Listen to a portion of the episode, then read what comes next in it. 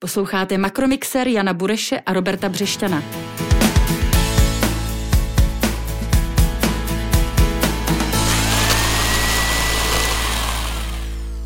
Dobrý den, je tu další díl našeho ekonomického podcastu Makromixer. Příjemný poslech přejí Robert Břešťan, šéf-reaktor serveru hlídací pes Org a kolega Jan Bureš, hlavní ekonom Patria Finance, dobrý den. Dnešním hostem bude už za chvíli Marcel Soural, majitel developerské a investiční společnosti Trigema.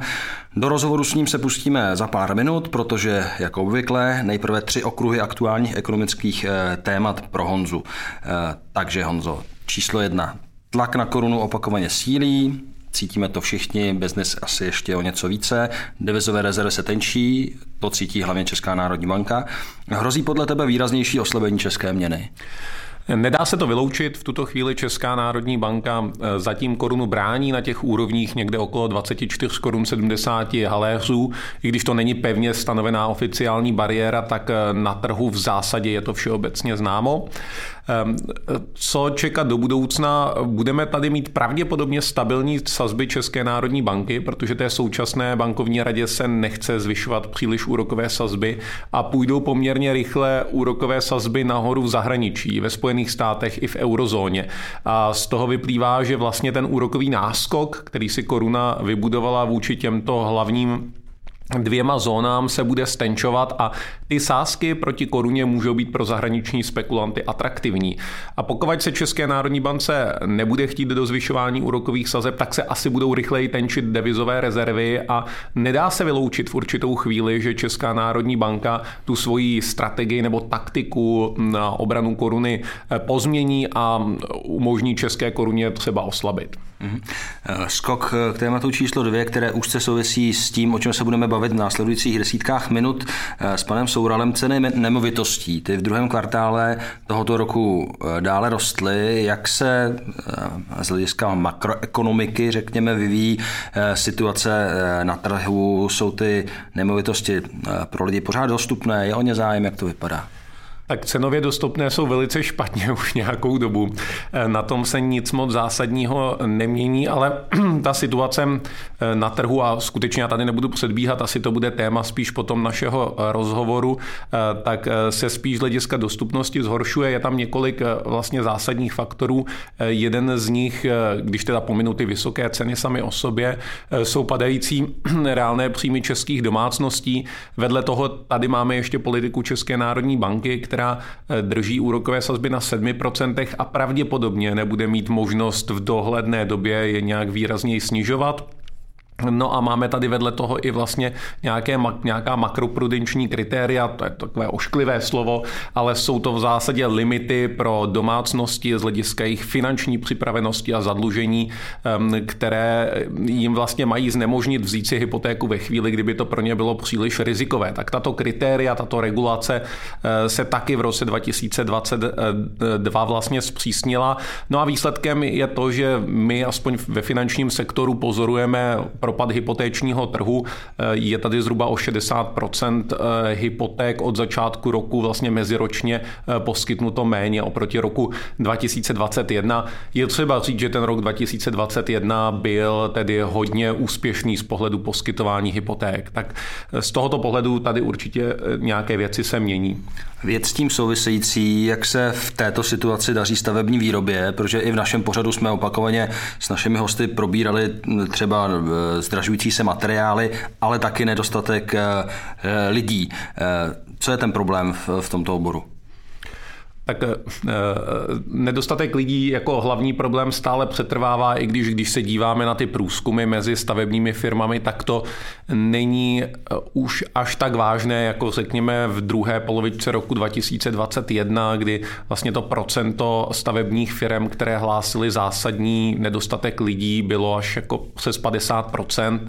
Eh, to v tuhle tu chvíli je o něco méně. Současně přibylo trochu podniků ve stavebnictví, které hlásí hlásí, eh, že mají problémy se slabší poptávkou, ale jenom marginálně narostl tento počet eh, podniků ve stavebnictví. A my, když se díváme na ta tvrdá čísla ze stavebnictví, tak eh, je skutečně vidět výraznější zpomalení té dynamiky, zejména v pozemním stavitelství, v té rezidenční výstavbě, co se týká inženýrského stavitelství, tak tam tak zásadní zpomalení, zpomalení nevidíme zatím. Bezva, děkuji Honzo. Eh, zase ti ale vrátím slovo, protože už tradičně nechávám představení nebo blížší představení našeho hosta na tobě, takže povídej. Já bych rád v Makromixéru přivítal Marcela Sourala, majitele developerské společnosti Trigema, která je zodpovědná například za projekty Fragment nebo Lihovar v Praze, nebo i mimo jiné provozuje, jak jsem se dočetl, lyžařský areál Monínec. Pane Sourale, vítejte v Makromixéru. Dobrý den. Dobrý den. Makromixér. Pojďme se na začátek podívat na to, co asi v tuto chvíli trápí eh, většinu biznisu v Česku a mm, je to i věc, kterou my tradičně začínáme, ty poslední naše posady a to je dopad ruské invaze, řekněme potom potažmo energetické krize eh, na váš biznis, konkrétně na realitní biznis. My když se podíváme na to, a jsme to trošku naťukli s Robertem, co se děje na realitním trhu, tak tady máme vlastně bezprecedentní období poměrně výrazného růstu cen eh, nemovitostí, zejména bytů. Ehm, eh, my třeba z našeho pohledu vidíme a i vlastně ČNB analýzy ukazují na určitou nadhodnocenost eh, na trhu nemovitostí. Ehm, myslíte si, že to, co se v tuhle tu chvíli děje, ruská invaze a s tím spojená energetická krize, je něco, co může nastartovat nějakou korekci na trhu? Tak já se domnívám, že eh, ta korekce výrazná nenastane. Respektive eh, tady je potřeba vnímat ten rezidenční trh eh, ve dvou, ve dvou segmentech. A to ten primární trh, což je stavba nových bytových domů, a sekundární trh, normálně klasický second hand. Eh, u toho primárního trhu tam ty možnosti ke slevě nebo k redukci, korekci ceny nejsou, protože nás ze spoda tlačí ceny stavebních materiálů, stavebních prací, ceny peněz jako takové a vlastně obrovská nejistota a nestabilita. Eh, takže tam není, nevidíme tam vůbec žádný prostor k tomu, aby tam ta korekce nastala. Eh, zatímco u sekundárního trhu si myslíme, že tam by to fungovat mohlo, protože ty byty byly nakoupeny v jiné době za jiné ceny a víceméně eh, ta cenová hladina se v minulosti vždycky řídila tím primárním trhem. Takže tam určitě nějaký prostor je. Proto, co jste ještě poznamenal, vlastně Eh, že ČNB si myslí, že, že, eh, že tady k nějaké korekci má eh, dojít. Já si myslím, že k té korekci dojde jenom tím, že ty ceny budou na nějakou dobu stabilizované a vlastně zamražené. A vlastně, když si vezmeme hodnotu peněz, dneska inflace 18%, tak vlastně ta korekce se bude dít v těch inflačních prostředcích. Nebo Reálně nebo... budou klesat ceny nemovitostí, ale nominálně, nominálně v tom peněžním vyjádření Přesně nebudou. Tak, ano. A pardon, problém se slabší poptávkou, respektive slabší poptávka, nemůže ten trh donutit jít, jít s cenami dolů, nebo to prostě nejde z těch důvodů, které jste jmenoval? No to prostě nejde. Já si myslím, že eh, ti menší developeři eh, budou své investice odkládat, anebo ty své projekty prodávat. Eh, větší developeři budou pokračovat do výstavby, ale budou velmi zvažovat, vlastně, které projekty eh, mají dokončit, nebo ty velký projekt, eh, developeři ty své projekty všechny rozestavené dokončí, ale jestli vůbec mají nové etapy a nové velké projekty začínat. Takže tady pořád půjde o korekci té nabídkové strany a v okamžiku, kdy ta nabídka je slabá, tak tady není vůbec důvod k tomu, aby ceny klesaly. A vnímáte to pro sebe třeba jako příležitost, když říkáte, že malí developeři třeba budou, ne, nebudou schopni dostavit své projekty, že vy jako výrazně větší developer budete schopni a ochotní eh, koupit třeba jejich projekty a dokončit je? Samozřejmě ta konsolidace trhu tady určitá bude. Eh, vlastně těch eh, společností, těch menších, tady bylo relativně velké množství a určitě k něčemu takovému eh, nastane. Mm-hmm. Vy jste říkal zajímavou věc, že vždy to byl eh, ten primární trh, který určoval eh, ceny na trhu. Nemůže to někdy fungovat i opačně, že od toho sekundárního trhu, kde dejme tomu, za určitých předpokladů ty domácnosti chtějí nemovitosti více prodávat, tak se přelije určitý cenový trend do toho primárního trhu, nebo to, jste, to, to na českém trhu e, nefunguje tímto způsobem? Tak na českém trhu je taková dlouhodobá praxe nebo dlouhodobý vnímání, že, že nemovitost se má držet dlouhodobě a ten pohyb eh, těch eh, lidí napříč republikou, napříč eh, městy v, té, v, té, v tomto státě není tak, není tak značný, tak jako to je třeba na západě nebo v Americe nebo někde jinde. Takže vlastně těch, těch transakcí tady na trhu není tolik. Hmm. Vy jste zmínil eh, ten poměrně logický argument, všichni to vidíme, že ceny eh, stavebních materiálů i prací jdou vzhůru poměrně eh, výrazně. Je to jeden z důvodů, proč ty projekty se prodražují. Vidíte tady přeci jenom nějaký náznak ne změny k lepšímu jako zlevňování, ale zastavení toho trendu v posledních měsících, anebo se situace dál zhoršuje? No uvidíme. Já si, já si myslím, že jako mnohem větší efekt pro, to, pro ten trh má, mají vliv médií a vliv politiků. Protože vlastně média a politici eh, vložili do hlav eh, našich obyvatel, že nás čeká tady Armagedon v zimě, že polovina lidí eh, zemře mrazem a tak dále. A ty lidi se lekli vlastně a přestože oni ty prostředky mají, a, mají, a vy to víte, že na bankovních účtech je rekordní, jsou rekordní částky, které mají lidé uloženy, tak, eh, tak ti lidi se bojí a vlastně od, odla, odkládají svoji, svoji poptávku. A já si myslím, že to bude trvat tak do jara. Na jaře se zjistí, že nikdo nezmrz, že jsme to nějak vybrali s těma energiema, že to nějak fungovat bude. Ono, když dnes sluníčko, teďka bude před námi ten krásný jaro, léto. A lidi zjistí, že ty jejich prostředky, které mají uložené u bank, jim ztratili 18%. A ještě pořád budou ztrácet. No a jak si je chceme pojistit? Nejlepší je pojištění do nemovitostí. A myslíte si, že tady je ta otázka samozřejmě vyšších úrokových sazeb České národní banky, Eh, že se tak bude dít i při té nižší dostupnosti úvěrů pro domácnosti, že tady bude dostatek té klientely, co takzvaně dosáhne na to financování.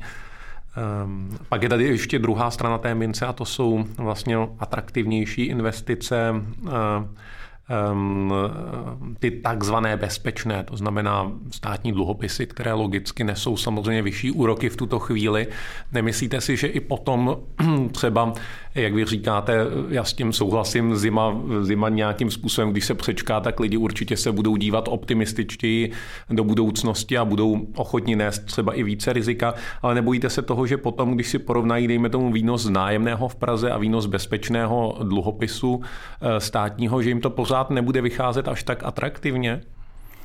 Víte, eh, ty nemovitosti mají jednu velkou výhodu oproti, oproti státním dluhopisům a to, že vy si koupíte aktivum, eh, vlastně, které samo o sobě historicky, vždycky to tak bylo, eh, získává na hodnotě. Možná, že jako ve, v krátkodobém horizontu dojde k nějaký korekci poklesu, ale ve střednědobém nebo dlouhodobém horizontu ty nemovitosti, respektive byty, šly vždycky nahoru. A vy tam máte vlastně dva, vy, vy, když uvažujete správně, tak tam máte dva výnosy. Jedním je ta, e, ta, ten fakt, že ta hodnota toho bytu stále poroste a druhým je příjem z nájemného. Takže je to trochu rozdílné oproti státním dluhopisům. My jsme tady minulý, eh, jako minulého hosta měli Martina Luxe, což je vědec, který se zabývá, eh, zabývá ekonomikou a sociologií bydlení. A eh, napadá mě v této souvislosti, když mluvíte o tom, jak byty jsou vlastně nejrozumější investice, jestli tady není riziko z jakési nepředvídatelnosti jednání státu, kdy je nějaký i veřejný tlak, třeba takto od odborníků jako Martin Lux na to, aby byly více zdaněny nemovitosti, které jsou ryze na investici a dále nejsou pro pronajímány na trhu. Vidíte vy sám nějaký rozdíl nebo připouštíte, že by třeba taková cesta mohla být, že by byly odlišně zdaněny ceny nebo daní z nemovitosti na byty, které jsou ryze investice bez obsazení nájemníky a investice do bytů, které jsou obsazené nájemníky. Jde to vůbec podle vás? No, helejte, eh, proč chcete zdaňovat něco, co tady na trhu skoro není, jako čeho je málo? My v první řadě potřebujeme ty byty postavit, eh, aby tady byly. A teprve pak zkoumat, eh, které byty jsou na investici, na pronájem a které nejsou. Ale pokud tady ten bytový fond není a ten stát, respektive obyvatelé tohohle státu jej potřebují, tak nechme v prvé řadě ty byty postavit. Hmm. Jako tam, pokud se budeme bavit o nájemním bydlení, dobrý, super, jenže nájemní bydlení je zase o tom, že ten byt musí vzniknout. Pokud si koupíte na sekundár, sekundárním trhu byt a pronajmete ho, tak jste nic nevytvořil. Žádný byt tady jakoby navíc není. Musí se postavit. Jinými slovy, vidíte primárně ten problém vlastně eh, špatné dostupnosti bydlení v Česku na straně nabídky, ne tolik na straně poptávky, což je věc, kterou tady akcentoval trochu Martin Lux v tom minulém pořadu, jestli to vnímám správně, ta nabídka je za vás ten hlavní problém té nízké dostupnosti. No přesně tak, jako pokud si e, ve strategickém nějakém střednědovém plánu například Praha řekla, že potřebuje stavět minimálně 10 tisíc bytů ročně, tak eh, za posledních deset let jsme tohoto čísla nikdy nedosáhli. Loni se prodalo 7,5 tisíce bytů, všichni říkali, že je trh přehrátý, a já říkám, není přehrátý, jede na 75% požadovaného. Takže až budeme stavět 10-15 tisíc bytů a prodávat ročně, tak pak se začněme bavit o tom, že budeme dělat nějakou regulaci ohledně daní na investiční byty. Makromixér. Já se možná ještě vrátím eh, k tomu, co jste říkal u těch investic. Ehm, že eh, ti investoři by měli brát v potaz to, že na jednu stranu berou víno z nájemného, současně ale ta jejich, ehm, to jejich aktivum v čase zhodnocuje, ale nemění se to přece jenom trošku v tuhle tu chvíli. Sám jste říkal, že k nějaké korekci eh, by mělo dojít tím, že ty ceny budou nějakou dobu stagnovat a fakticky reálně klesat. Nemyslíte si, že tohle přece jenom může být ehm, tohle vysokoinflační prostředí, které jsme si vlastně od konce 70. let, průběh, začátku 80. let úplně nezažili? Zažili. Nemyslíte si, že tohle je přece jenom trošku vlastně jiná voda, ve které budeme plavat nějakou dobu? Nějakou dobu možná bych vás eh, trochu eh, tu korekci udělal i u vás, jako protože posluchači by se mohli potom eh, domnívat, že tady mluvíme o nějaké korekci cen bytů. Já říkám, že primární trh, ten trh nových bytů, tam nemá prostor ke korekci a že ten klesat nebude, ten bude nějakou dobu stagnovat že k té korekci může dojít na sekundárním trhu a opět bude záležet ale na, tom, na té nabídce, že jako jestli vůbec bude nabídka dostatečná k tomu, aby ty ceny klesnout na tom sekundárním trhu mohly. A e, k tomu druhému, no helejte, jestli, jestliže nám peníze jako takové, jako vlastně zboží, nám ztrácí hodnotu, protože stát vytiskne vlastně nepodložené prací, vlastně peníze by měly vznikat prací, že jo? hodnota by měla vznikat prací, ale, ale stát tiskne peníze a tím naši měnu devalvuje. Že jo? Tak proč by mělo to aktivum, jako je byt, devalvovat s těmi penězi? Ten si, ten si tu hodnotu udrží a to znamená, že v budoucnu bude stát víc pokud mám slabou měnu, tak logicky z toho vyplývá, že ten byt bude dražší, nebo ne?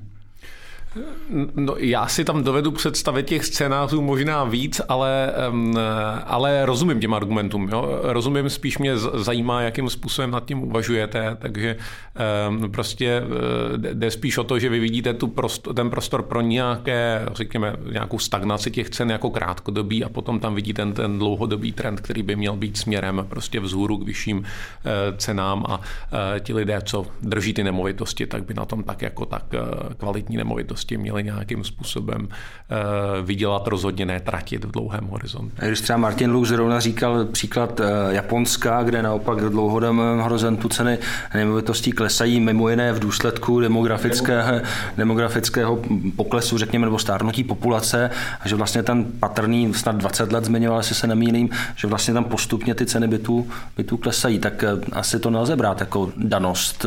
Teď se tam to může jevit, ale výhledově to může být jinak, nebo vidíte to jinak? No já nevím, ale jako mě vždycky jako udivuje, že vytrhneme z kontextu nějaký proces, který probíhá v zemi, s kterou se nikdy, no zatím nemůžeme vůbec srovnávat, takže proč, proč tady poukazujeme na Japonsko, já jsem tam byl a to je prostě to je jiný svět. To je přece jako to byste musel hodnotit úplně v širším kontextu a ne takhle vytrávat jednu věc.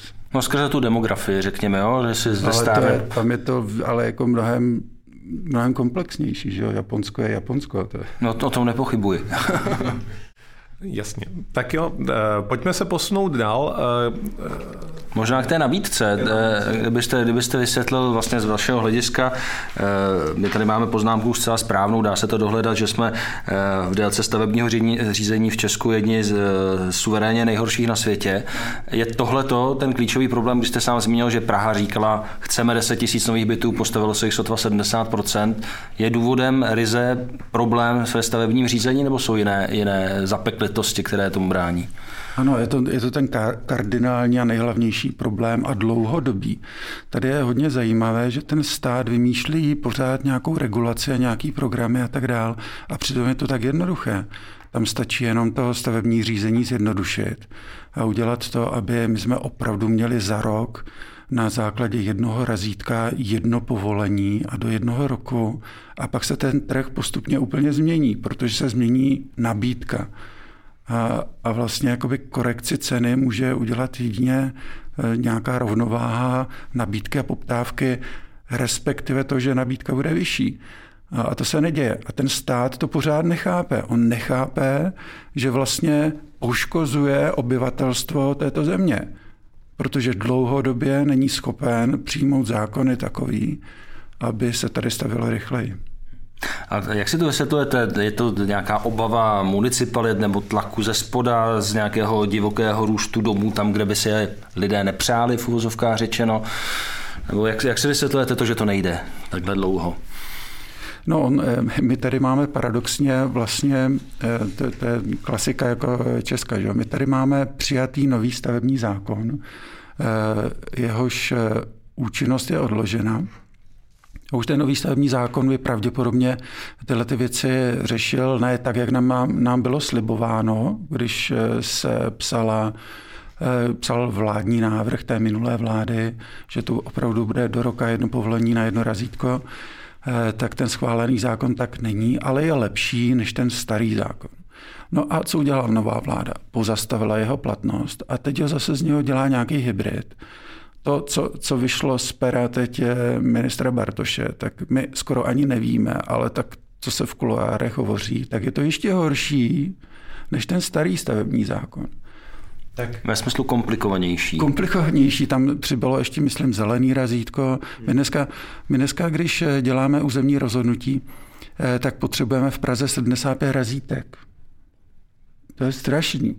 Takže oni nám to teďka zjednoduší, že nám přidá ještě nějaký zelený a to určitě to bude nějaký velký zelený, pod kterým bude 10 malých zelených.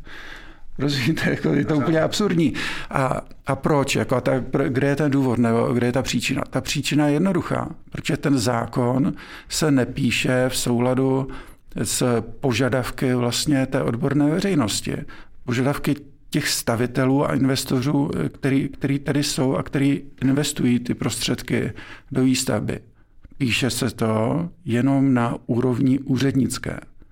A jestliže to píšou úředníci, kterých je v tomto státu neúrekom, prostě obrovské množství, tak, jako, tak to je to samé, jako když by si měli kapři vypustit vlastní rybník. Neudělaj to. A zároveň eh, tady eh, mluví se často o potřebnosti zahušťování zástavby a zároveň jsem si přečetl, že pokud budete chtít zastavět třeba pro luku eh, ve nějaké staré činžovní zástavbě tak a okna budou mít orientaci na sever, tak je to problém. Zároveň v té staré zástavbě by byl požadavek na stavbu podzemních garáží a tak dále. Jsou tohle to takové, řečeno, drobnosti, které vlastně tu, to rozšíření staveb nebo větší stavební bytů komplikují? Eh, tak jakoby eh, v centru měst se tak moc nestaví, tam ten bytový fond eh, se nevytváří až tak jako masivně. Nicméně je to taky jedna, jedna z věcí, která je zvláštní. Tak když dneska bydlíte na Vinohradech v Činžáku a, a zrovna tyhle ty parametry, co o nich hovoříte, tam nejsou, tak tam stejně bydlíte, protože se to, vám tam líbí. Že? Ale nový dům tam takto Ale nový dům tam nepostavíte, tak to je absurdní. Že? Jako, tak proč? proč ten stát takhle pokračuje, takhle tímhletím způsobem postupuje. Já místo toho, aby nechal působit trh, že jako, tak já tam ten dům postavím, eh, ano, bude mít okna na severní stranu a pak bude záležet na tom, jestli si ho někdo koupí, anebo jestli někdo do toho nájmu půjde. Je to trh, je to nabídka a poptávka. Jak moc eh, věříte tomu, že tam mm, vlastně ty problémy s nabídkou, prodražování nové výstavby a prostě nízká cenová dostupnost pro část populace, jak moc to eh, myslíte může nastartovat v tuto chvíli nájemní bydlení, trh s nájemním bydlením? No samozřejmě ono, eh, na jednu stranu teď trh pro vlastně fyzické osoby a pro to vlastnické bydlení víceméně zamrzl. Já jsem to už říkal, proč je to vlivem médií a politiku. Eh, na jaře to bude jinak. Ale oživily se vlastně, oživila se činnost eh, institucionálních investorů, eh, kterých v této zemi docela přibývá. Je tady hodně bohatých lidí, které, které, kteří vydělali na jiném biznise a oni ty prostředky, které mají teďka na účtech, chtějí dál zhodnocovat a to jsou dneska naši investoři, kteří chodí a vyjednávají ne o jednom bytě, ale o celém bloku, vchodu nebo přímo o celém projektu, který chtějí koupit a následně otočit do nájemního bydlení. Ano, ten trend tady je, e, nicméně bude to dlouhá cesta trvající několik let nebo několik desítek let, než se ten poměr mezi vlastnickým a nájemním bydlením výrazně změní. A je to i trend pro vás, jako pro Trigemu, jak jsem zaznamenal ten eh, nový, poměrně medializovaný projekt eh, Fragment, jste se rozhodli speněžit eh, zpět právě formou, formou nájemního bydlení. Je to i změna nějakého mentálního nastavení u vás, že jste si řekli, že tohle je teď ta cesta je třeba pro budoucí projekty? Eh, ano, je to cesta i pro, pro nás, i pro budoucí projekty. My to říkáme, říkáme to i do médií, že chceme postupně během pěti, osmi let vytvořit eh, nějaký eh, fond, kde budeme mít zhruba tisíc nájemních bytů, které si sami postavíme. Já se domnívám, že že vlastně jako bude čím dál komplikovanější nacházet nové a nové pozemky, v Praze jako takové a že vlastnit tady nějaké portfolio eh, nájemního bydlení, že, že to má budoucnost. Eh, ano, jdeme i touto cestou. A právě, promiň Honzo, sám jste v některým z rozhovorů připustil, že, že vám to nájemní bydlení zároveň fixuje obrovské množství finančního kapitálu. Třeba právě v tom fragment, tu jste mluvil o půl miliardě korun a říkal jste, finance jsou tam umrtvené bezmála na 30 let. Přesto vám to vychází jako, jako, jako výhodné. No, my jsme teďka přefinancovali vlastně úvěr v korunách na eura, zafixovali jsme si ten úvěr samozřejmě, takže to, co eh, tady bylo řečeno, tak eh, nám v budoucnu eh, nehrozí. A, a tím jsme jako hodně proměnili to návratnost toho, těch, těch zdrojů vlastních. Teď nám to vychází na nějakých 18-20 let, což je jako super. A samozřejmě, tak to je jenom přístup k tomu podnikání. Když budete stavět eh, byty jenom na, eh, že je postavíte a prodáte, tak, eh, tak vlastně jakoby ty, ty zdroje otočíte rychleji. Ale nám primárně nejde o to vydělat velký balík peněz a nakoupit jachty a ostrovy a podobné věci, ale prostě jako fungovat tady, mít jiný cíl, že jako něco udělat pro Prahu, jako pro, pro ten stát, pro ty lidi, a, a posunout i vnímání těch lidí trochu, trochu jinam, trochu dál. Proto třeba eh, děláme tu architekturu ve spolupráci s umělci a snažíme se tomu a o veřejný prostor a tak dále. Snažíme se tomu dát trochu eh, jiný cíl. Pár otázek přesně na tohle téma máme, ale předpokládám, že Honza se bude chtít zeptat na euro, ale je to tak, že jo, budeš se chtít zeptat na euro. Tak, Robert, Já vidím do hlavy výborně, ale stejně právě proto, než se zeptáš, chci se ještě přece jenom zeptat na, eh, na ten fragment eh, v tom smyslu, že jsem eh, zaznamenal i vaše výroky, že jste se vlastně bál toho, že pokud byste prodali ty byty jednotlivým majitelům, že by vlastně výhledově znehodnotili to dílo, že by se přestali starat o to tak, jak vy byste si představili, představovali, byl, jakou roli v tom vašem přemýšlení o tom, že to proměníte ryze na nájemní bydlení hrálo právě obava o zachování, řekněme, ducha toho, eh, toho projektu? No, eh, to největší. Viděl jste film, film Vlastníci, myslím, že se jmenuje. Tak. No, divadelní představení. ano, tak bohužel jako, to, to není jakoby smyšlená, eh, smyšlený příběh. Že? Tento příběh se odehrává eh, ve většině eh, společenství vlastníků jednotek. A vlastně Jo, je, to, je to o tom, že když to vlastnictví rozdrobíte na 140 spoluvlastnických podílů, tak se vám určitě bude hůře rozhodovat o tom, jak ta budova má být udržovaná, opravovaná, čištěná a tak dále. A to bylo pro nás klíčové, eh, když jsme viděli, co se nám podařilo jako vytvořit na papíře a ve vizualizacích, tak eh, to bylo pro nás klíčové pro to rozhodnutí, že si ten objekt necháme a otočíme ho do nájemního bydlení. Makromixér. Já jsem tam měl ještě jeden dotaz, který mířil na, na vlastně ten váš eurový úvěr, protože od toho odvisí i taky věc, kterou jsme se dočetli a to, že vlastně plánujete eh, v tom projektu Fragment, jestli se nepletu, eh, nabídnout možnost i vybírat nájemné v eurech, eh, což dává vlastně asi z vašeho finančního pohledu smysl. Chtěl jsem se zeptat, je o toto zájem vlastně v české populaci platit to nájemné v eurech? Pro jak velkou část klientů myslíte, že to je? Tak eh, my už jsme to spustili. Vlastně my jsme spustili asi dva měsíce zpátky před, eh, před pronájmy prvních dvou sekcí a tam se nám z nějakých 40 bytů podařilo eh, před pronajmout na rezervační smlouvu asi 30, jako hodně rychle. Teď spouštíme další sekci, kde jsme si řekli, dobře, vyzkoušíme to, vyzkoušíme trh a zkusíme požadovat nájemné v eurech a ono to funguje. Já si myslím, že je to otázka jenom toho, eh, kdo jsou naši klienti. Eh, v dnešní době, kdy se téměř všechno tlačí do onlineu a všechno máte v mobilu, tak dnes eh, si vyměníte eura na Revolutu a podobných aplikacích. To je, to je radost, že ještě to jedete skoro ve spotu. Takže těm lidem to žádná jako komplikace nepřipadá a jsou s tím smířený v pohodě. Dobře. Ehm, pojďme se posunout do poslední eh, sekce, eh, kterou my jsme si s Robertem interně nazvali nové trendy a právě ehm, když jsme si pročítali eh, minulé články, rozhovory s vámi, tak jsme narazili na celou řadu věcí, které se, které se snažíte dělat možná trochu jiným způsobem.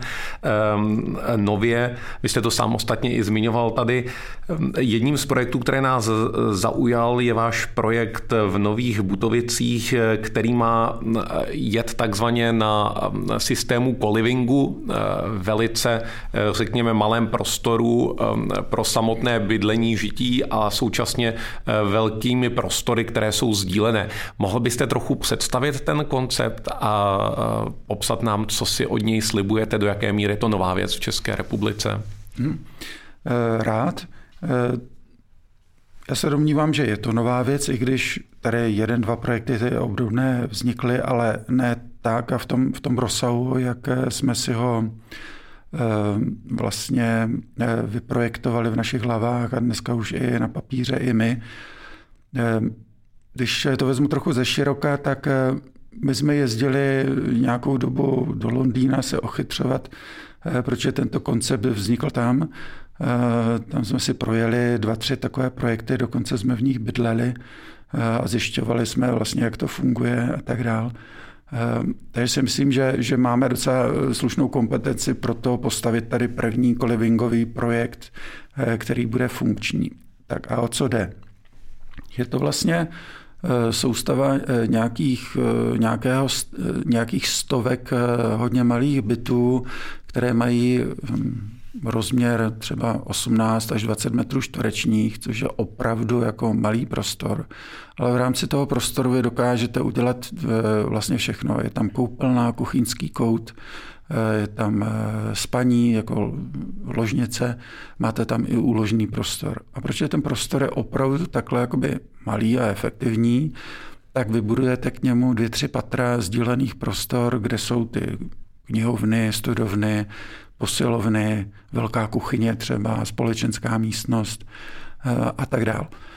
Ehm, a vlastně a ten základní princip je v tom, že pokud vy uděláte takhle malý byt, tak eh, to absolutní nájemný potom tlačíte eh, hodně dolů. Když si, si také nechávali jako nájemní byty? No, samozřejmě, jako to by nebylo jako k prodeji, ale ten princip funguje, eh, když se to otočí do nájemního bydlení a když tím vlastníkem je jenom jeden subjekt. Takže bude to nájemní bydlení a v okamžiku, kdy máte nájemní bydlení místo 50 metrů čtverečních 2 KK, máte 18-20 metrů čtverečních, tak samozřejmě ten nájem je potom eh, o polovinu levnější, protože těch 0,5 eh, eh, dáváte do těch sdílených prostor, který musíte nějakým způsobem servisovat. A to je základní princip. Je tady spousta lidí, kteří nepotřebují byt o velké rozloze, protože spousta lidí dojíždí do práce, do Prahy za prací, a potřebují někde přenocovat, eh, někde bydlet za rozumné peníze a to, to je naše klientela.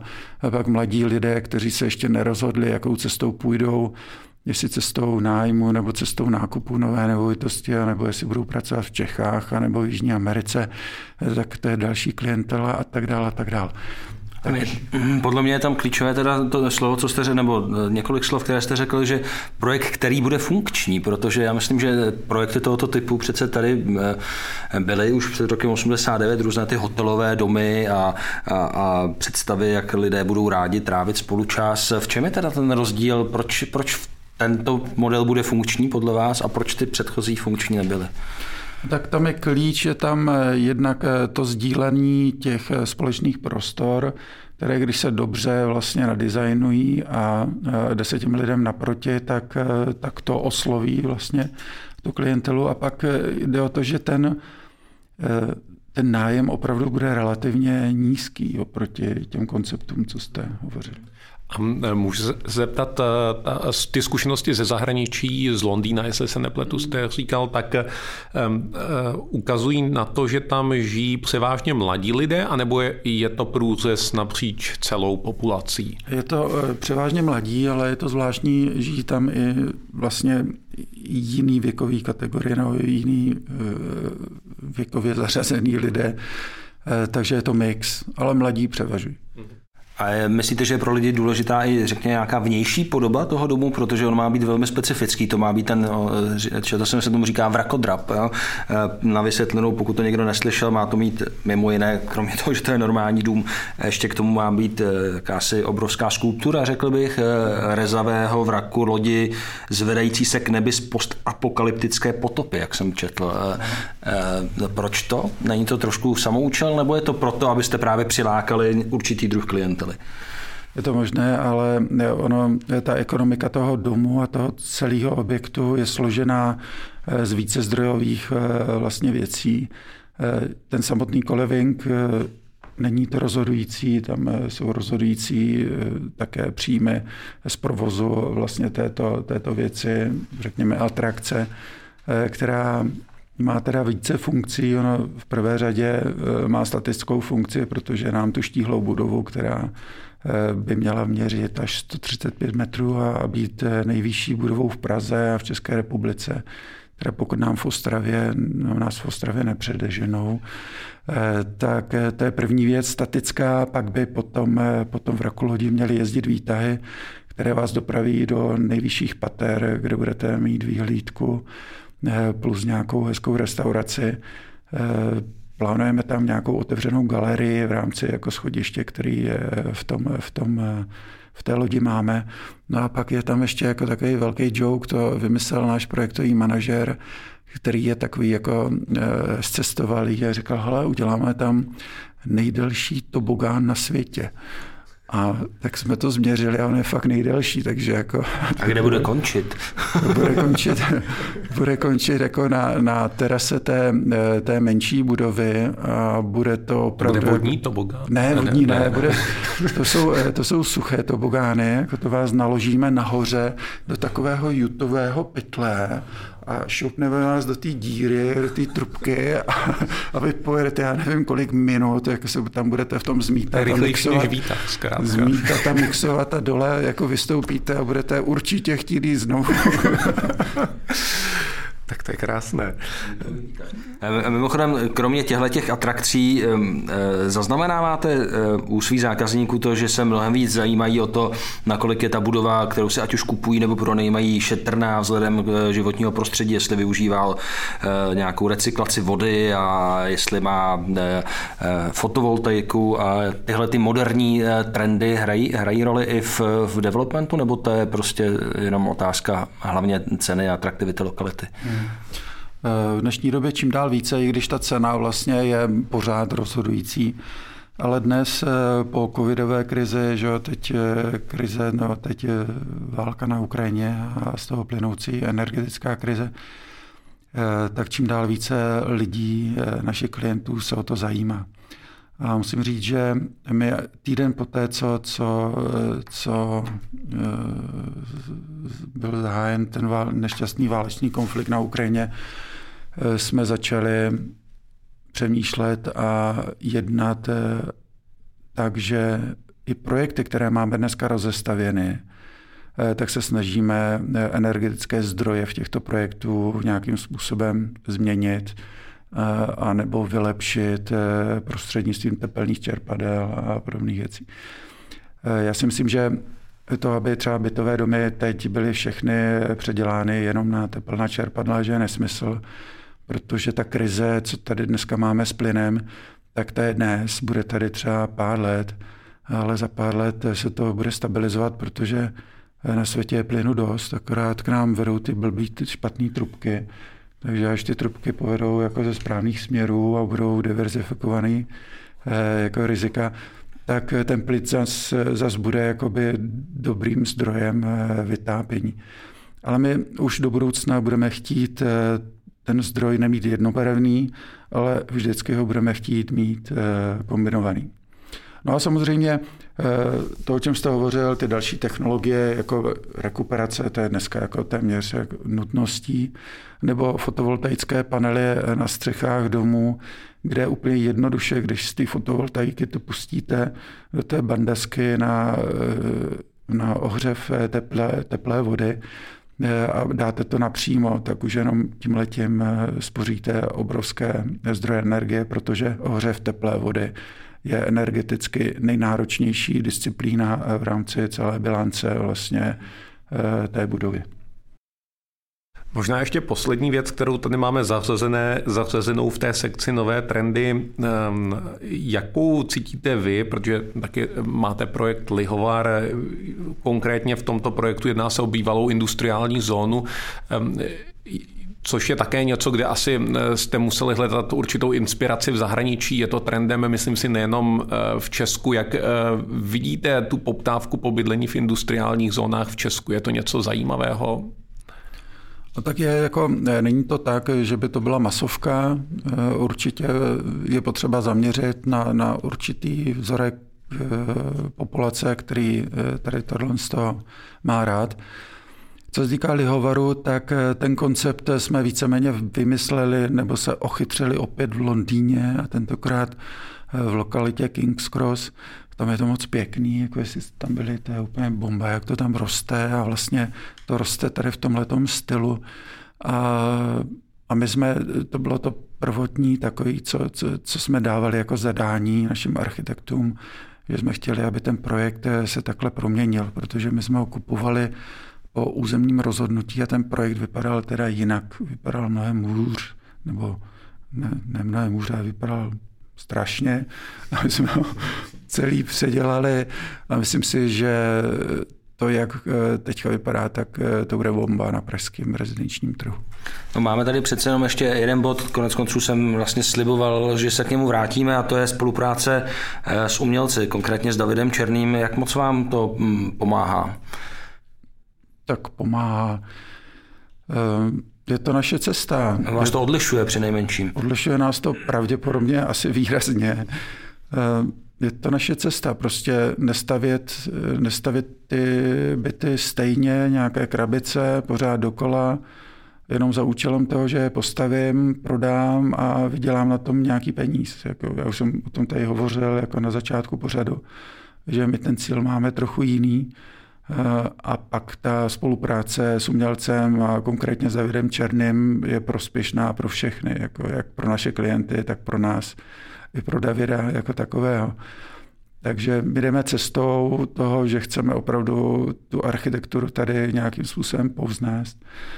Chceme zase Prahu dostat eh, na výsluní eh, evropské, nebo světové architektury. A pak vás tady logicky musí dost popuzovat, eh, když si někde přečtete, pokud to teda čtete, nebo zároveň to, záměrně to neignorujete, výroky typu, že je to nějak svého druhu artwashing, jak se říká uh, moderně, že si vlastně kupujete lepší pověst jako, to jako přiznám, developer. že jsem nikdy předtím artwashing si neslyšel, no, tak artwashing. Eh, pan, ne, tenhle, tenhle název, ale helejte, jako, eh, to je zajímavé, že společnost, respektive média a tak dále se vždycky zabývají těmi pár křiklouny, který chrlej jako do nás, do společnosti negativní věci. Ptejte se těch lidí, kteří Tohle to neříkají a těch je většina. A té většině se ty věci líbí.